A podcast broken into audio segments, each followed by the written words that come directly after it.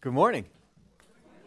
Welcome to the Christian Church of Estes Park. We're disciples of Jesus to build generational, transformational disciples of Jesus. And of course, disciples are those who follow after Jesus, which means we are a church on the move. And that's what we're talking about today, following Jesus. This whole series is about that. And speaking about being a church on the move, we're actually quite literally also a church on the move. We have people in our church that are moving right now, and as a church, we want to help each other. And so uh, you probably got an email. If you didn't uh, from me, we don't have your, your actual email addresses, so let's fix that.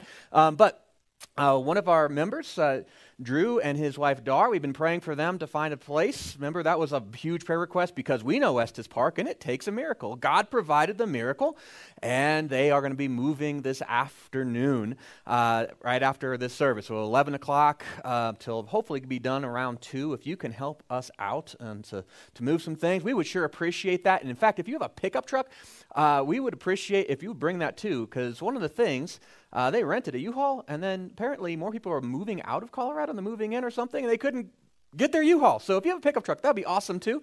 Um, if you would like to know where to go to, uh, Carissa will help you with after the service, or come talk to me, and I will give you their address. But that's one thing. But something else uh, we found today that obviously uh, our um, associate pastor Zach is on his way. He left this morning. He is in a U-Haul truck right now. Jesse, oh man, I'm going to do that a thousand times. Jesse, you guys are going to have to help me out with that. So Jesse is coming, and uh, yeah, so we all need to get to know him. Apparently, me more than most, and uh, he'll be here tomorrow. He'll be staying in the night at uh, Amy house with us, and then the next day, his wife Angelina comes in, flies in. They close on their house, and they move into their home. They're going to try to do all of that in one day on Tuesday. So if there's anybody who'd like to help, maybe Tuesday afternoon, help them unpack uh, their truck and put it into their very small closet with a roof house, um, then uh, we will be uh, be having some help doing that. And that they're on the ABC Street, so you can talk to me about that, and I will help you with that. So there's a couple good things that we can do as a church, showing love for one another one of the things that Jesus taught us how to do. In fact, uh, that's what we find as we uh, going through this series on uh, following Jesus is what did Jesus actually do? How did he actually teach? Because we talk about being disciples of Jesus, but if we didn't know what Jesus actually did, what he actually taught, it's hard to follow after him. And that's what we're doing uh, so far, in fact, all the way through the summer. And uh, last week we, we began Jesus' first year of ministry. We got to see how that started, and today we're going to complete that first year of ministry that he was at. And we have our memory verse, course, for the series. We want to get to that, and then we'll get to the rest of the message. It's Matthew chapter 16, uh, 24, and hopefully by now, it's been about a month that's starting to sound a little more familiar, but if not, don't worry. It's, it's uh, pretty easy, but it is important because this is uh, what Jesus said his disciples must do. And so it's important that we recognize that. So here we go. Say it along with me. Three, two, one.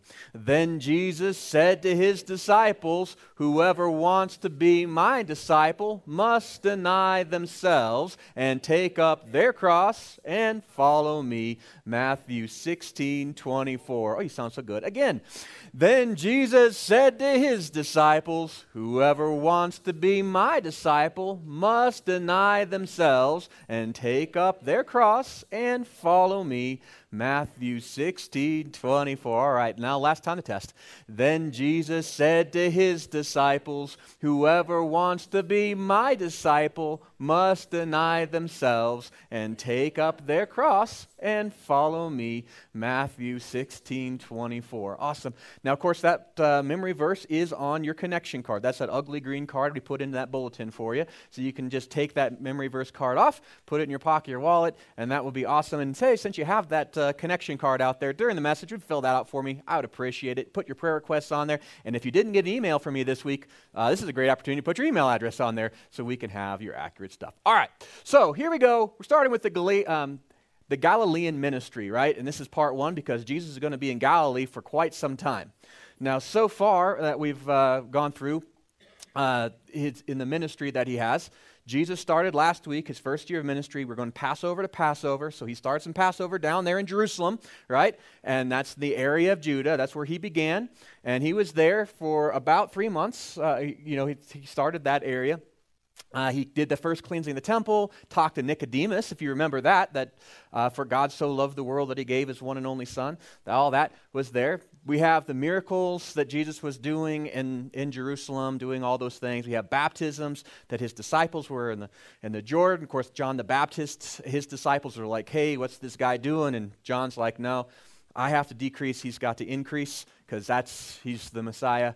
All of that happened. Then, of course, he goes up to Samaria, has that uh, great conversation with the woman at the well, and uh, reveals that he's living water, and then spends a couple of days in Samaria at uh, bringing that whole community uh, to salvation and, and to following Jesus. What a great thing. So that's where we pick up the story today.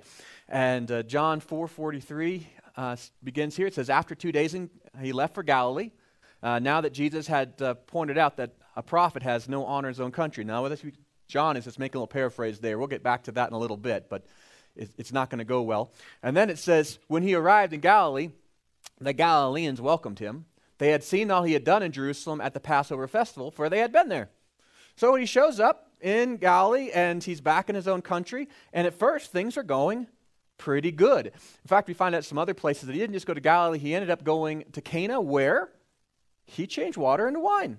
So it hadn't been very long before that that he changed his, his first public miracle. He goes down and he has miracles and all these things that happen in, in, uh, in Jerusalem right? And there were those, most of the community went down there to celebrate Passover down there. They would have seen those things. When he comes back to Cana, of course it's going to be a good reception. He's validating himself as being God because God can do miracles. And he's also teaching this message. And over and over again, as you read the Gospels, and I encourage you to do that, you'll find that Jesus' message was repent, the kingdom of God is near. Right? It's a really good thing. Like you turn to God because. Uh, so good things are going because God is doing good things. The kingdom of God is coming. Now, as he does that, uh, we find that uh, we have that uh, paraphrase that John throws in there, but a prophet doesn't have any honor in his own country, right? So we know that he's going up into Galilee and he's got this great reception, but sometimes familiarity breeds contempt, and we see that happen in Jesus' life, but not yet.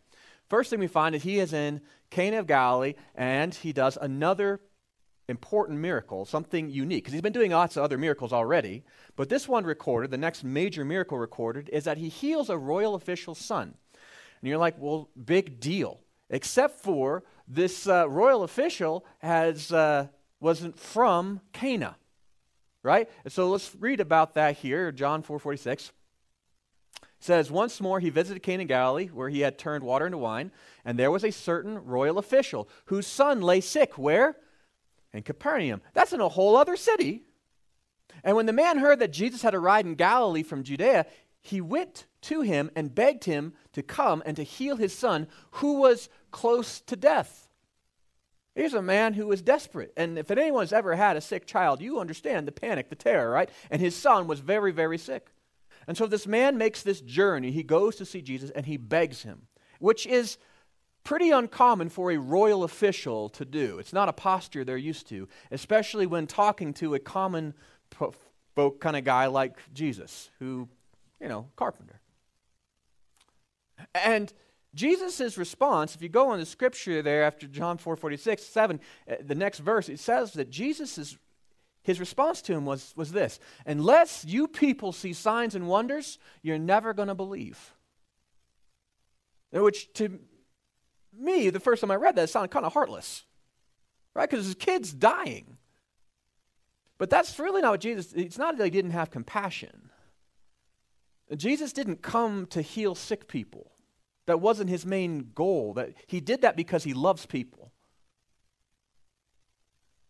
But I think he gets to this point. He's back in the very city. He turned water into wine. He did all these things, and now there's every day they're asking for more and more miracles.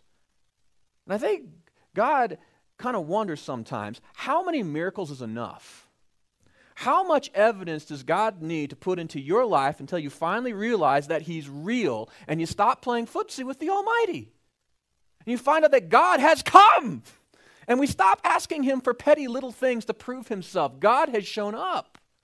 And I think Jesus gets a little frustrated that he's constantly put on the show. He's like some kind of show pony. Here, Jesus, do this big miracle for me. Oh, I'll believe today, but tomorrow, oh, you need another big miracle, otherwise, you're not God. And I think he gets a little tired of it. And so he says it. How much? You guys always got to have these things. You always got to have a show. But then Jesus does do something. He tells the guy, yeah, go home. Your son will be fine. And uh, that's a significant step of faith because the man didn't get to see the miracle. He didn't get to have the show. He didn't have the sign. All he had was faith. He had to take Jesus at his word. Now, I want to just show you on a map. There's Cana, and then if you go all the way back to that little body of water, we always look at bodies of water, know where we are in the Holy Land, right? So you have the Sea of Galilee is right there in the middle. And of course, you have the, the Mediterranean. So we have idea where we're at. That's like a two day walk down through mountainously hills and all that kind of stuff. This royal official had to travel all that way to see Jesus. Has, Jesus says, Take my word for it. And there wasn't cell phones back then, if you can imagine, no email. He just had to leave. And he did. He believed and he started his walk back home. Now, something amazing happened. Is that on his way home, some of his servants ran out to meet him. So who knows where they met him? Somewhere along the line, and they find him and they say, You won't believe this. Your kid is better. Your son is like healed, like it just boom, he's better. And he said, Whoa, whoa, whoa, wait, wait. What time? What time did he get better? If, if this wasn't already miracle enough. And it says they told him the time, and he was like, oh, check the sundial on his wrist. And he was like, That was the time I was talking to Jesus. And he goes back to Capernaum, of course, and he tells the story because his son is better. Well, Jesus continues to teach, right? And the next thing we find is that he goes back to Nazareth.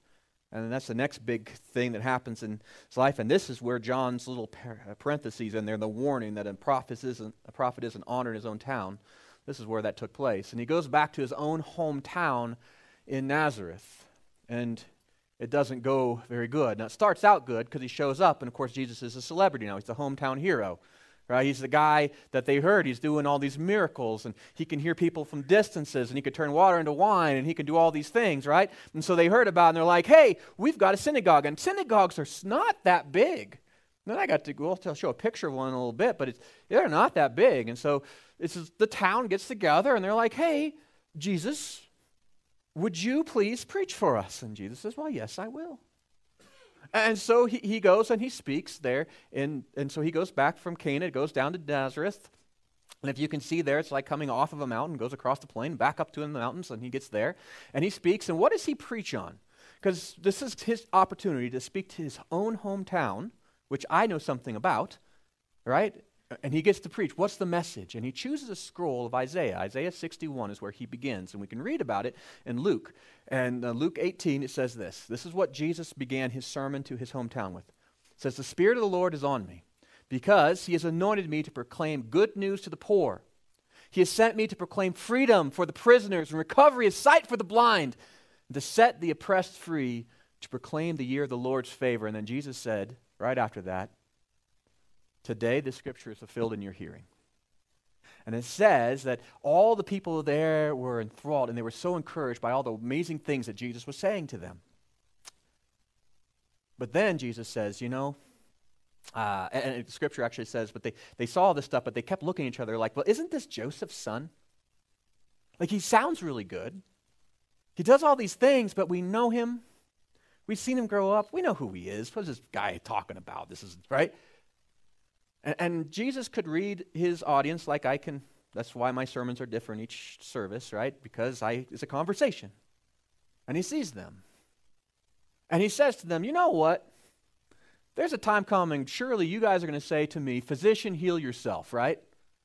Right? Jesus, you do these things. Prove to us. Show us more of these signs and wonders. And Jesus was kind of frustrated because he, these are the people above anybody else should know he's legitimately the Messiah. He grew up there.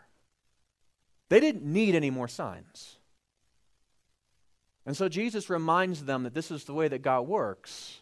And he talks about Elijah and Elisha, and he says, listen, these prophets, they, they had all this miraculous power, but guess who they did most of the miracles? They did these miracles for were for people that were foreigners. So there were widows and orphans that were living in the land, but they're the ones that helped the widows and orphans that were, that were part of the Gentiles. And it wasn't that he was saying that God didn't care about his people, but Elijah and Elisha didn't need to validate themselves as prophets amongst their people continually. After a while, the people were like, these guys are prophets. And the reason God gave prophets was not to give us miracles, but to give us a message. That's what prophecy means, right? To reveal the truth. And God allowed these prophets a miraculous ministry to validate them, but once they were validated, it was their message that mattered. Of course, the Gentiles didn't have that, so God gave them a miraculous ministry up there. And He's telling His people, You're not going to get signs and wonders. You don't need it. You got me. You have me. I grew up with you. Well, they didn't like that. And, and sometimes I've discovered too that sometimes you get an audience, and if they don't like what you say, they get mad at you. And that's what happened with Jesus. In fact, verse, uh, what, 29, he says, uh, oh, I went through there. Well, the next verse. It says there that they decided to stone him. They got really mad. And so they take him out to the edge of the town, and they're going to kill him. And they're going to throw him off a cliff. Right? And then there's that next verse, which you saw. It's a spoiler alert. So get my clicker right? It says he walked right through the crowd and he went on his way. How is that? I don't know. Like, did he turn all ghosty or something? Because you have this crowd of people like, we're going to throw him off a cliff, and it was part of how they were going to stone him to death and all that kind of stuff. Or did he, like, scare them all? Like, say, silence, or something like that. And they're like, whoa, right? And they're like, don't mess with this dude. I don't know. But whatever it was, Jesus left because it wasn't his time. This story reminds us, and it's a great warning for us, because a lot of us that are here grew up in the church. We grew up with Jesus, didn't we? We knew about him as children. We read the stories and all these things. And it's a warning that sometimes that familiarity can lead to contempt. It can lead us to, to say, God, how come you're not doing more miracles in my life? The greatest miracle He did in your life is you got to grow up with Him. You didn't live in ignorance your entire life, wondering who God was and His love. Sometimes God doesn't give us the show because He's reminding us that He is the Almighty. He's given you enough. And I think how tragic it is and how common it is that we have oftentimes young people who grow up in the church who have this contempt for the Lord. And they're like, well, I don't see the miracles that I have read about in the Old Testament or things like this, and therefore God can't be real. And they walk away, like Nazareth. And it's tragic. But to recognize what a blessing it is to have grown up with the Lord to not contempt him, be contemptuous to towards him because he has revealed himself to you and has lived in your life close with you. The greatest miracle that Jesus ever do in your life is saving your soul. Having the Holy Spirit living within you, making you holy like that, giving you purpose in life, and giving you his instructions to how to live. How much more do you need? Well, the people in Nazareth thought they needed more. And so Jesus left and he walked out. Because Jesus goes where he is welcome. And that's really kind of the end of his ministry that we see there in his hometown. How tragic.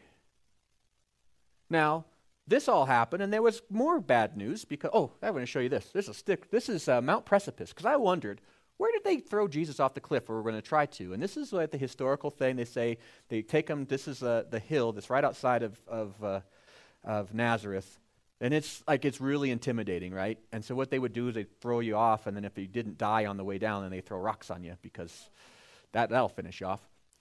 And so, but the problem with this is I don't think this is where they did that because this is two kilometers outside of the center of town, and a Sabbath's walk is one kilometer. And it seems silly to me that they would go twice as far to stone somebody for blasphemy while they're violating their own laws. That just seems awfully silly. To, I don't think it happened here, but you can see it's kind of stiff. So is that a problem? No. Look, this is Nazareth.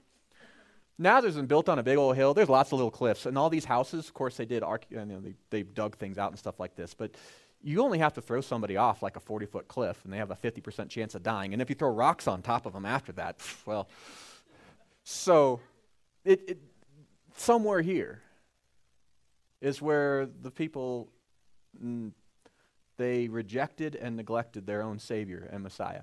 I think in my own life i think it's important that it is if we get familiar with jesus to not forget who he is. Right? How many times do you just get frustrated with god because he's not doing the miracles in your life that you want him to? Sometimes we don't even remember that he's god and he has a message and he's telling us to repent because the kingdom of god is here. Right? And to follow him. And to not be like Nazareth. Well, all right. So uh, we go back to where we have is, uh, oh, but this is where they try to throw him off the cliff. Okay, so John the Baptist was arrested. Um, and this is what happened in, in the in Nazareth. Uh, Jesus is getting kicked out of town. Then he finds out that his cousin, John the Baptist, is being arrested by Herod Antipas, also called Herod the Tetrarch. And um, he was just not a great guy. Uh, he married his sister-in-law Herodias, and she, and of course, this is not biblically sanctioned. It's not a good thing. And uh, so, John the Baptist, who's baptizing people for repentance because the Messiah is here, he's like, here's his, he puts his hat in the political ring. He's like, listen, our leadership is being corrupt. This isn't right. This is not good. And guess what? Corrupt leaders have power. And Herod threw John the Baptist in jail uh, for that. And that's where John the Baptist would spend the rest of his time on earth, although uh, that's just the way it was. So Jesus, of course, finds that his cousin is in jail at this time, and, and that's pretty rough. So where did they take John? Well, to probably this, this uh, a fortress. Uh, I'm not even going to try to say that name. And it was down in the southern portion. It's by the Dead Sea. It's a, a Roman fortress. Now remember, John the Baptist, has two traditional sites that he uh, would have done his ministry. The northern portion of it, which is town called Bethany, uh, we have uh, Yardenit up there. The southern portion is actually another Bethany beyond the river, around there. I think most likely John the Baptist kind of moved up and down the uh, Jordan River. There's no reason. Um, and so people who say, well, he was arrested down south, that proves that he had his ministry in the southern portion. That's silly. Um, I think that's where the fortress was. I think that's where the prison was, where they throw him in there. Plus, they may have put him down there. Some people who have to say he had a northern ministry. They, they say they threw him in prison down south because it's further away from his disciples and his things. It doesn't matter. They put him in prison, and then we know there's a real prison. That's where they would have put him at, and they moved him away from the river. How frustrating would it be if you were John the Baptist? You came to prepare the way for the Messiah. He's finally here, and you're wanting to tell the people who clearly their hearts aren't quite ready for him yet? Have you ever had that happen? You feel like you're ready to do something for God? And you feel like oh, now is the perfect time, and then things in this world kind of seem to step in their way. But you know what? John had a prophecy over himself. He says, I have to decrease, and he's going to increase. And even through the corrupt government and all the wicked things, you know that God was at work in that? That God was now removing John the Baptist so people could now focus on Jesus? You can't outsmart God. He's pretty cool. All right. So we find in there that uh, Jesus, now he has John the Baptist is arrested. He's preaching throughout the land. And then it says, leaving Nazareth, where'd he go? He went to and lived in Capernaum. That's going to be his new hometown, which was by the lake area of Zebulun, Zebulun and Naphtali, to fulfill what was said through the prophet Isaiah land of Zebulun and land of Naphtali, the way of the sea, beyond the Jordan, Galilee of the Gentiles, the people living in darkness have seen a great light. On those living in the land of the shadow of death, a light has dawned. This was a prophecy that was, that was uh, given over 700 years before Jesus came, and it talks about where Jesus was going to have his ministry. And so Jesus shows up in Capernaum. Now, there's, I drew this nice little area for you so you could see where these areas were. When, when uh, Joseph, or Joshua brought the people back to the Holy Land, right? That each of the 12 tribes got their space and it was allotted, right? These are the areas that you have. You have Zebulun. Nazareth was in Zebulun. And guess what was part of that prophecy? Zebulun. And they had got to grow up with the Messiah. And guess where Capernaum is in? Naphtali. I think it's kind of important. It's like you find that, that Scripture is so amazing how it talks about who the Messiah was going to be and little details as to even where he's going to base his ministry out of. And he does. And I think you see the, the prophetic fingerprint is now starting to show on Jesus. This is the first year of ministry. Right? So far, we have he's a descendant of David, right? He, the virgin birth, pretty big one. Born in Bethlehem, what's a big thing? Uh, he had to live in Na- Nazareth and then had to come out of Nazareth right? Uh, he, he had to have uh, a prophet come before him and prepare the way for him, John the Baptist, right? And he had to be, uh, have ministry in the land of Zebulun, which Nazareth is in. And then he also had to move from there and have ministry now in the land of Naphtali. Pretty amazing. So Jesus is beginning to live his life, and all of these little details are coming into place of the work of the Messiah that the prophets foretold hundreds of years before he came so we would know who he is. And so he ministers there in Capernaum, and one of the things we find that he does is he calls four fishermen. And so we, we actually find there's three callings in Scripture for these four fishermen, and they become disciples. Uh, but, but the first one is in John, right? The Gospel of John, in verse, uh, uh, chapter 1, verses 35. And uh, there we read that he, he calls Andrew and Peter and Philip and Nathaniel. He's doing ministry, and, and John the Baptist is there. And John the Baptist points to Jesus and say, "Hey, that's the one." And then and then Andrew goes gets uh, his brother, and then Philip goes gets his brother Nathaniel, and then Jesus meets with Nathaniel on the hill and be like, "Hey, I saw what you were doing." He's like, "Oh, you really are the Messiah, right?" So that's the first call, and that happened early on right? And then Jesus has a second call for these, these four guys, and that's in Matthew. We read about Matthew chapter 4. And then Mark talks about this.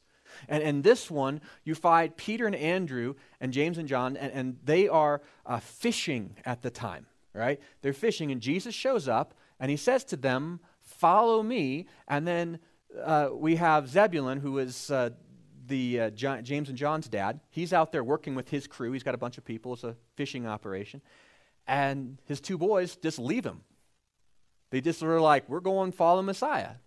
We're going to do this. And so they do. They leave everything, they leave the boats, and then they're off with them, right? And then we find that Jesus continues to minister in this area, probably for another couple weeks, maybe a couple months, right? He's, but he's there, and what are these guys doing?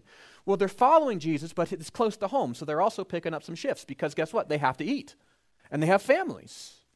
And so they're going and they're working and they're continuing to work. And so we find the last call of that is we find in Luke. And, and this one we find that it's after a long day, uh, a, a, long night of, of no fish. And we find the fishermen now on the, on the shoreline and they are mending their nets and they're like, oh, it's a hard night and things. weren't working. And Jesus is teaching, he's walking up the, the shoreline. Of course, he sees Peter, who knows him. He's already called him twice, right? Peter knows him. And he says to Peter, Hey, can I use your boat? And Peter says, Of course.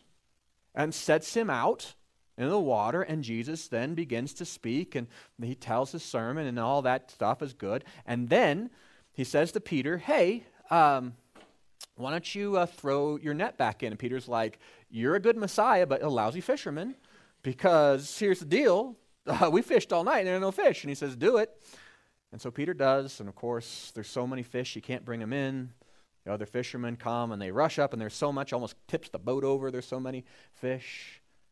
And at that moment, Jesus says, You got to follow me. Right? And says, Don't worry, right? From this point on, I'm going to make you fishers of men, right? Don't be afraid. You're going to fish for people.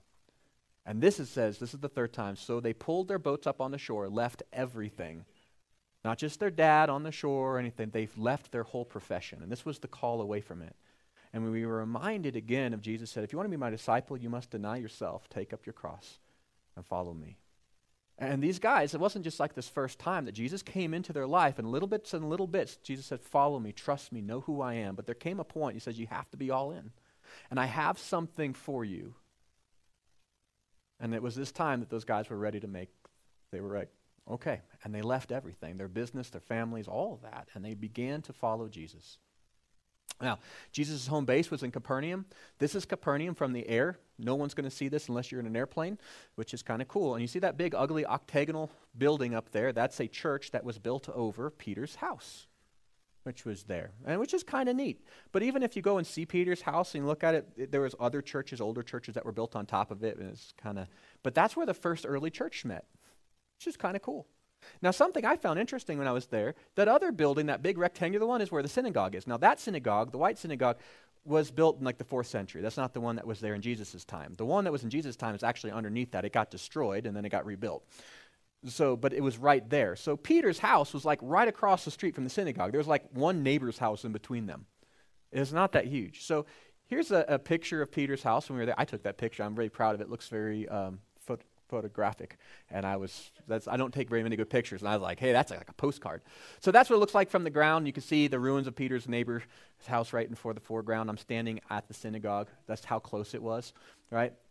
This is what it would have looked like in, in uh, Jesus' day, but more realistic. And so there we go. And then, of course, the synagogue.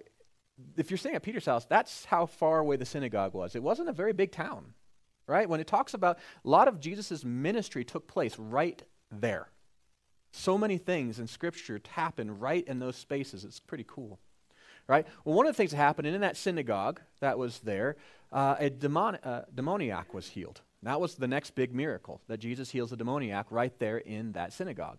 And, and, something interesting happened with this demoniac. So it's, it's Sabbath, everybody's there, they're doing these things, and this, this guy who's got a demon in him shows up and he says, Why are you here? Right? I know who you are. Are you here to destroy us? I know you are the Holy One, the Son of God, right? And so this demon identifies Jesus, and Jesus says, Be quiet. You don't get to say who I am. And he casts the demon out, and the, each of the Matthew or Mark and Luke have two uh, different focuses on what happened, and both happened. The guy falls down, convulses, right, and then the spirit comes out with a loud shriek, and it was always like you know really dramatic, right? And everyone was like, "Whoa, this guy has power even over demons. Because he didn't have to do any like a special fancy, uh, fancy kind of thing or anything like that. He's just like, get out of here. And he silenced the demon. Well, um, that's going to be a theme for the rest of, of Jesus' ministry is demons constantly are trying to, to rat him out. Now, it's not that Jesus didn't want people to know he's the Son of God. He doesn't want demons to, to herald his kingdom. Because God's not about his enemies calling, you know, building his kingdom for him. He's going to do it right. And so he tells the demons, You don't get to say this. And so he silenced them and cast them out. Kind of amazing. Well, Jesus, of course, that was a big day at the church, and so he goes back home. And guess what? Peter's mother in law is sick, and she's really sick. She's got a big fever and all this kind of stuff. And so Jesus goes in and he takes her hand and he rebukes the, the, the illness and he helps her up. And the first thing she does is then she goes and makes them some food. I just think, what a cool woman. Right? How awesome is that? And then it says for the rest of that whole day, and we don't know how much longer, people all over the city and from all over the area brought their sick to Jesus. And he spent the days and he would cast out demons and he would heal the sick and he would tell them the good news that God's kingdom is near. And that's what he did. And then one day, uh, they wake up and they can't find Jesus. Where's he at? He's missing. It's early in the morning. Well, he got up really early morning. He went out and he was outside of town somewhere, and they find him. And I said, Jesus, what are you doing out here? Right? There's a lot of people, there's, there's more sick people coming today and all that kind of stuff. And, and Jesus says, you know what? This isn't the only town. But we need to share this. We need to go to other towns throughout the region. And so they begin that ministry. In Mark chapter 1, it says, So he traveled throughout Galilee, preaching in their synagogues and driving out demons, right? So here we find that uh, bunch of little towns that are around there. There's more than that, but these are the ones that we absolutely know that Jesus went to and preached at. And so he did a nice little preaching tour. He went around, cast out demons. We find that he also healed people too in the midst of this, right? And uh, and so one of those towns that he got to go to and preached in one of the sitting, uh, in one of the, the synagogues there is a place called Magdala. And Magdala is where, of course, Mary of Magdala is from. And this is the synagogue. This is actually a synagogue we know Jesus actually was in and he actually preached at, which is kind of cool. It's just, and you see how tiny a synagogue is? It's not that big. I was uh, blown away. I, from my mind, I thought it was going to be like some big mega church or something like that, but it's and the people in the town would just come and they'd sit and they'd listen as as the word of God was rolling, that little thing sitting there on the, on the ground is the place that they would take the, the, the scrolls out and they would read from. And Jesus would sit there and he would teach the gospel. Kind of cool. Well, uh, not only did he teach the gospel, of course, he continued his healing ministry. And the next big miracle we find in Scripture is that he heals a leper. And somewhere in that region, there's a guy has leprosy. And back then, leprosy was kind of like getting COVID. Like if you have it, then everybody, you have to be quarantined, and nobody wants to see you except for it was a lifetime quarantine. It was horrible, and you lost everything. Right? And you have this man who has leprosy, and he's lost everything. And he hears about this Messiah who's casting out demons and healing. And he goes up to him and he keeps his distance and he, he begs him and he says, If you are willing, I can be made well. Talk about the faith. And of course, when you're desperate, it's easier to have faith. And then Jesus does something totally unexpected because by all the law, right, this man is unclean. According to the, the law of Moses, he's unclean. You're not supposed to touch him. You're not supposed to do anything. You're supposed to be separated from him. And of course, the law of the land is you had to be separated from him. Otherwise, you might get the sickness. But instead of just saying you're healed, because we know Jesus can do that, he can heal people that are in Capernaum all the way from Cana. He does something even more as he heals the man, that, that man's humanity. As he reaches out his hand and he touches him and he says, I am willing. And he makes him well. And he tells the man very sternly, he says, Listen, I did this because I care for you, but I don't want you to tell anybody about this. You go back to your synagogue, you go to the temple, you bring the offerings that it tells in the law to, to bring the offerings, right? And you show yourself to the priests. And the right way for the kingdom of God to be is that these priests would see this miracle had happened, and the priests should have validated the Messiah. And they should have been the ones to tell the people, hey, there's your Messiah is here. This man is absolutely healed. But this guy doesn't follow Jesus. He got the miracle and he took things, matters in his own hands. And so he starts telling everybody, Look, I'm healed. And Jesus did it. And that sounds like a good thing, right? Except for the consequence was, it says in Scripture, that now so many people started to come to Jesus with this, he couldn't actually get into these cities anymore. There was just too many. And so he had to go out to lonely places, he'd have to go camp. And even there they found him. And what were they looking for? Were they looking for the message of the kingdom of God? They were looking for another miracle. And so it kind of worked against them, uh, you know, but Jesus still had compassion, knowing this was going to happen. Well, another thing that this uh, we find is then Jesus then heals a paralytic. And this point, it says that Jesus finally got into a boat, went back to Capernaum, right? He couldn't do any more in these cities. He, his ministry there was ruined because this guy didn't follow Jesus' instructions. So he goes back to Capernaum and he's in there, and there's so many people, so many crowded people that are there that, that it was hard for the for the sick people to get to Jesus. And, and there's this guy who was a paralytic. He could not move. And so he had some friends who put him on a mat and they carried him to go meet Jesus. And there's too many people. And so they take, they take this guy up to the roof of the house, which were flat. It was kind of like you think of a patio, right? And they dig a hole through the roof in the house and they lower this guy through the roof while Jesus is teaching, which would be really distracting, right?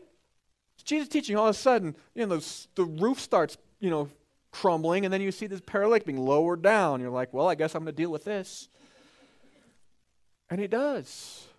And what we find is that Jesus, he says something again that was so profound that I think this is why this was recorded. Is he tells the man, Your sins are forgiven. And of course, there were people there that were very religious and all this, and they say, Blasphemy! Who can forgive sins but God? And you know what? They're right. Only God has the ability to forgive sins. And Jesus knows what they're thinking. It wouldn't take much. And he says, You know what? What's easier? For me to tell this guy his sins are forgiven, or for me to tell him to get up and walk? No, clearly you can just say your sins are forgiven. Anybody can say that, right? But to say, hey, get up and walk, and the guy doesn't do it, that's make you look like a fool. He says, so that you will know and believe. He tells the man, all right, Get up, take your mat, and go home. And this man who was paralyzed in front of everybody gets up. He's able to get his mat. And with great joy, he walks home on his own healed legs. And even the critics, and though many that were in the crowd then, understood and believed. Because it's a God who did the smaller thing. I mean, God can heal bodies, but the amazing thing is He can heal souls. He can forgive sins. And they had the evidence. This is a God has power. Next thing we find is Jesus calls a tax collector named Matthew. Now, you have in that area, Capernaum was a little fishing village, but it was an important one. There was the Roman road that went right by it. It, um, they had, of course, fishing that happened. Magdala is where they processed the fish, and that place had to stink to high heaven. But the thing is that you have trade that's going to be happening, right? And so anytime there's trade, the government's going to be there to get a little piece of that uh, pie, right? They want, they want some money. And so they hired this guy named Matthew, also known as Levi. And I think it's interesting that only the Gospel of Matthew reveals his name as Matthew. The other Gospel writers were being kind to Matthew and used his more Jewish name, Levi, because he was the Apostle Matthew. I think that's cool. Matthew is just like, no, this is me. Matthew was sitting there and he was collecting taxes, and back then it was kind of like being a betrayer of your people, right? Because you're paying this pagan government and all this kind of stuff. And oftentimes they weren't totally above board, and so they would rip people off and stuff too, and so nobody likes a tax collector. So Matthew's sitting there and totally forgotten by his people, rejected, but makes good money. Jesus walks by and says to Matthew, sees him at his booth, and says, Hey, Matthew, follow me. And without hesitation, this man who is separated from his people, the least likely to be chosen by a Messiah. Like if you would think the Messiah is coming, tax collectors would be like, eh, probably it's not going to like me. I'm getting taxes for the enemy. This guy leaves his booth, follows Jesus, and the next thing we find that he's doing is he has a party for Jesus, and all of his buddies are there, right? And he's showing his friends, like, this is the Messiah. He's got a nice house, like a big old party. He's like, I have been saved. I'm following the Messiah. And you got to know this guy too. Well, um, the religious people see this, and they're like, what is Jesus doing hanging out with tax collectors and all these notorious sinners? These aren't just kind of sinners. Like, these are sinners that everybody knew they were sinners. They're bad dudes. Like this Jesus can't all be that righteous. And Jesus tells them, because they're out there you know, criticizing the party, probably because they weren't invited, because nobody likes those party poopers. And Jesus goes out, he talks to them, and he says, Listen, do you bring a well person to a doctor or a sick person? A sick person. The, kingdom of God, I, I've come to heal the sick. Now, what they didn't know is that those guys were also sick. But sometimes we need to know we're sick to be able to find the physician, and Jesus became that physician for their souls. And salvation came to that area. So this is where we end this portion. This got us basically to the end of that first year. Jesus was busy. What we talked about today is about three to four months. So it was a lot of stuff. Some things we find is that Jesus has compassion. One of the things we talk about following Jesus is important to know that our God is a compassionate God. And to be his followers, means that we have to understand that because we can't be not compassionate people if we want to be his followers. Right? This is the very nature of our Lord. He heals the sick. Right? Even royal official sons from distances, Peter's, Peter's mother-in-law, the leper, the paralytic, right? And, and on and on and on. He didn't come to heal sick people. That wasn't his ministry, but he did it because he loves. This is the same Jesus we follow now. Do you know there may be things in your life that have nothing to do with your life's purpose, but that people are going to have need and are going to be inconvenient, it's okay to be inconvenienced. Show love, be compassionate. Jesus frees the enslaved people, right? He, he, he sees the overlooked, people like Matthew. That being his disciple means that we get to follow him in that. If anyone in this world is to be compassionate, shouldn't it be the followers of Jesus? But I find this too that it's easier for us to show compassion because our Lord is compassionate. It means that He's shown us compassion. You're never too broken to come to Jesus. Right? He, he wants to be in our lives, He wants to show you His love. So let Him love you. The second thing we find in this passage, I think is so cool, this, this, his ministry here, is that Jesus has authority. He, he's not weak, He has authority over suffering. Right? He can tell, uh, if he doesn't want to be thrown off a cliff and stoned, he can just walk through the crowds. If, if he doesn't want a person to continue to suffer, he is willing and he's able to take away even leprosy.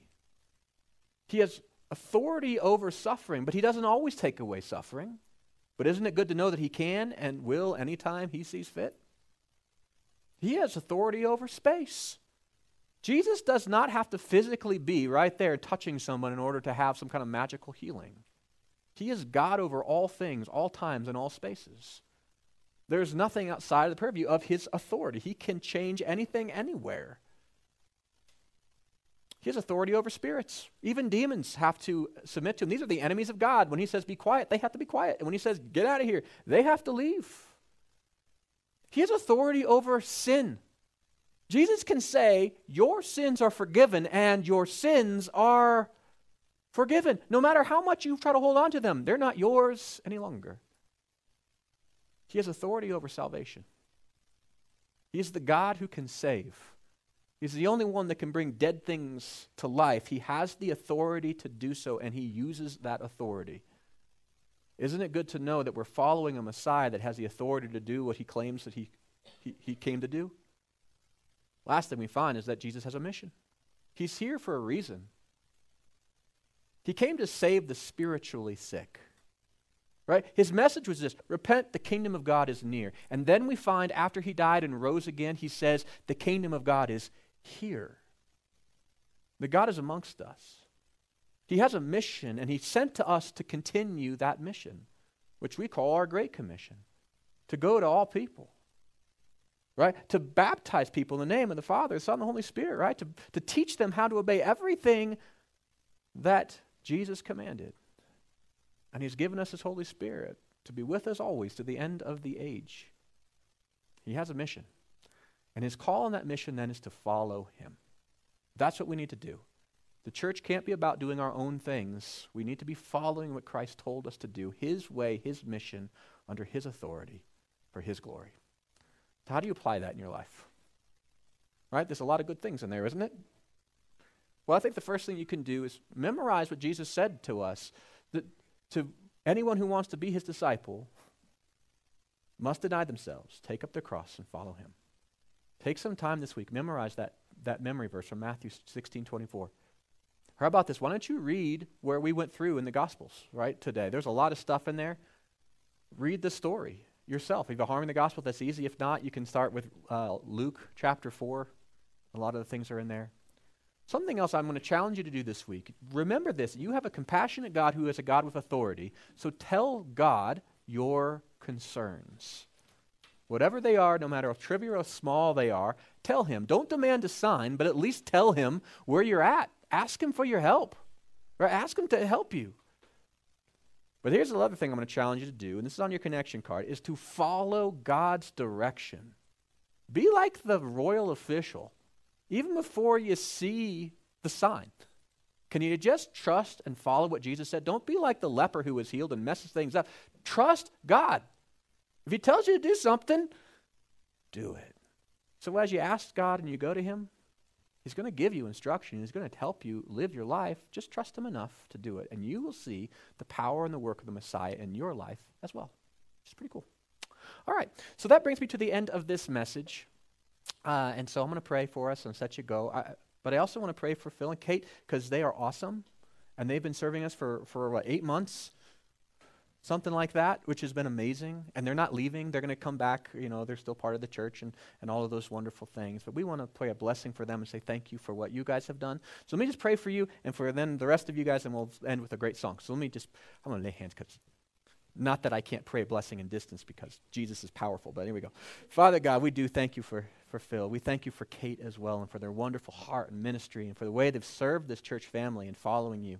Lord, I pray that you bless them in this next uh, chapter of life as they continue to do ministry at KOA and here at the church. Lord, I pray that uh, you would bless them for the ways that they have been a, a great servant of yours amongst us. May we follow them as they follow you in this. And Lord, we also want to pray a blessing for, for, uh, for Jesse as he comes and his ministry as well, Lord, that uh, it's really your kingdom that we want to build. We want to follow you.